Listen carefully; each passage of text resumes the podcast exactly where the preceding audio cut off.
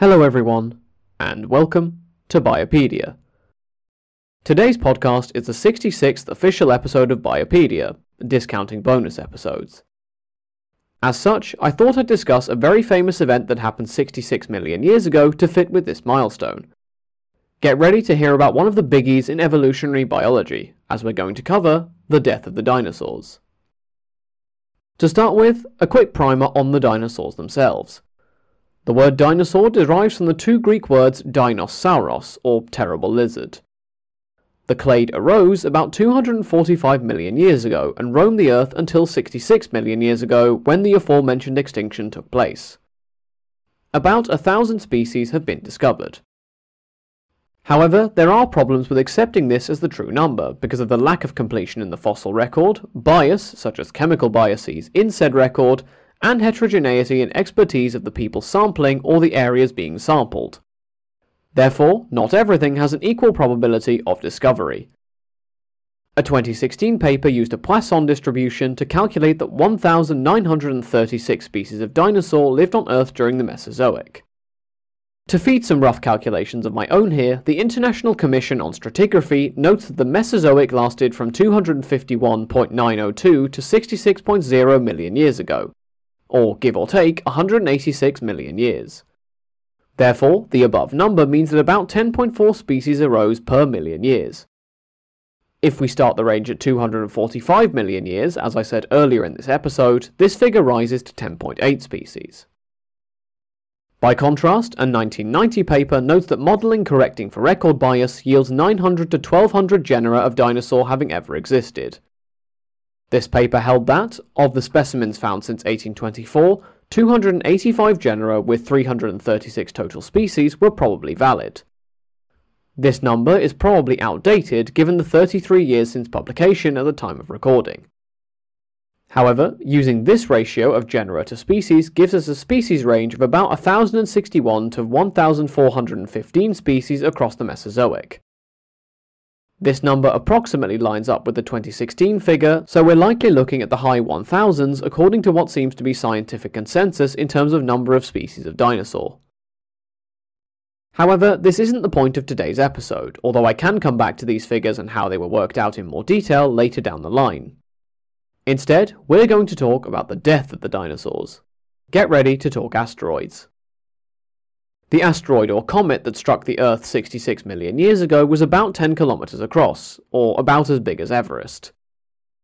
According to a publication from 2007 by Bottke et al., the number of asteroid strikes on the Earth and Moon combined has roughly doubled during the last 100 million years. They argue that an asteroid in the asteroid belt fragmented about 160 million years ago, with a date range here of 190 to 140 million years. The products of this fragmentation headed towards the inner solar system, and it is more than 90% certain that our friend the asteroid that killed the dinosaurs originated from this event. Therefore, it had probably been travelling through space for about 94 million years before it hit the Earth. The strike itself was at Chicxulub in Mexico, on a peninsula called the Yucatan. When it struck, it was likely going 108,000 kilometers an hour, and the strike had the same power as a billion nuclear bombs. It left a hole more than 160 kilometers across and went 40 kilometers into the Earth. For an account of what the dinosaurs would have seen when the asteroid hit, I'm going to turn to The Rise and Fall of the Dinosaurs by Steve Brusatte, which follows the story from the perspective of a group of Tyrannosaurus rex in Hell Valley. For context, Hell Valley is about 3,500 kilometers away from where the strike happened. A few weeks before impact, there would have been a ball that glowed in the sky, which got bigger and subsequently vanished for quite a bit of the daytime. However, it eventually returned a lot bigger than before.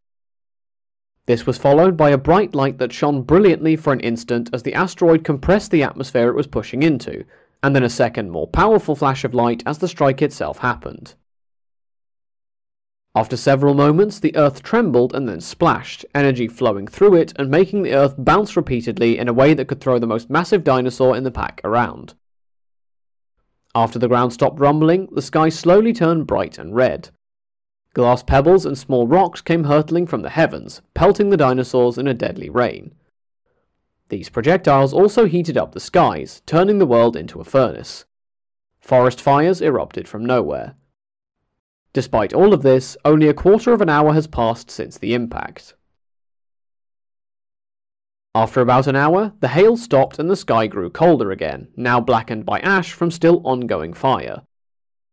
About 2 hours and 30 minutes after the first blinding light, the sound from the two light pulses caught up the dinosaurs in two ear splitting booms with enough strength to cause bodies of water to spill over.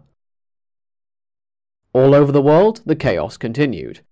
South America didn't have rains as bad as the North, nor did Europe. However, the dinosaurs living there had to put up with their own earthquakes, searing heat, and fire. A lot of the dinosaurs would have died in those first 120 minutes. In the middle of the Atlantic, waves double the height of the Empire State Building, so about 886 metres, sloshed around, bringing the dead bodies of animals such as plesiosaurs to the continent. In the Indian subcontinent, volcanic eruptions began in the Deccan. Anything that was in a thousand kilometers of the Yucatan was destroyed. After just one day, the majority of the dinosaurs were gone. A fraction would limp on for a few more decades, but for years after the impact, the ash and dust from the day itself stayed in the sky and cooled the planet down. It took the toughest animals to make it through, as plants struggled to carry on and food chains broke down. Because of plankton limping through, the same cascade took place in the seas. Eventually, rain took the debris from the sky, but the rain itself was acid rain, which was still not able to take up the vast amounts of CO2 sent up with the debris. All of this led to years of cold being replaced with global warming. A paper from 1994 confirms the process here. They estimate that about 4 times 10 to the 16 to about 7 times 10 to the 17 grams of sulfur were thrown into the air. Put into ordinary units, that's 40 to 700 billion tons. This sulfur was turned into anhydrite rock by the event, but a smaller percentage was released as SO4 and SO3. This was then turned into sulfuric acid, with its descent back to Earth being the acid rain mentioned above. Linking this back to the cooling idea, they estimated that between 8 and 13 years of 10 to 20% less sunlight reached the Earth, because of these particles blocking it. This led to 300 watts per square metre of cooling, more than making up for the 8 watts of warming produced by carbon dioxide being produced. This led to about 10 years of cooling, which may have been followed by a few decades of heating because carbon dioxide stayed in the atmosphere for a long time. All of this combined meant that the few stragglers were picked off. The dinosaurs were gone. The thought I will leave you with is one about the probability of asteroid impacts and what can be done about it. In the distant past, 4 billion years ago, thousands of times more asteroids hit the Earth than during more recent geologic history. However, the SpaceGuard survey in the early 2000s still discovered 2,500 asteroids close to Earth, and about 1,100 are thought to be more than 1 kilometer across. In terms of concrete probabilities, a 1994 paper argued that there was a probability of 0.001% of an object about 2 kilometers across hitting our planet across the century to come. Should this happen, a sizable proportion of people on the planet would be killed, and the ecology of Earth would be negatively impacted. The authors noted that, although on an individual scale there isn't much risk, on a geological timeline the probability comes close to other calamities we see more regularly, meaning some way of combating it is needed. The authors listed the probability of death for United States citizens in a hurricane as being about 0.0016% and 0.0032% for floods, with the average figure for such asteroid impacts being about 0.0048%. An asteroid would only have to be 600 metres across, and a comet 400 metres, for worldwide disaster, although this is the smallest estimate.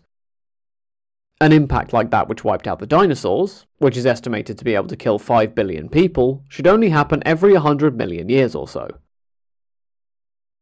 But now, back to the idea of doing something about it.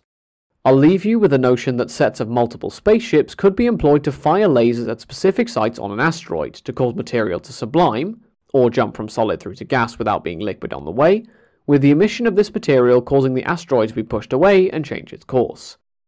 So, we don't necessarily have to go the same way as our reptilian predecessors. As always, thank you for listening. Feel free to get in touch at the show's email address for any questions, comments, or topic suggestions for future episodes. Until next time, have a great week, everyone.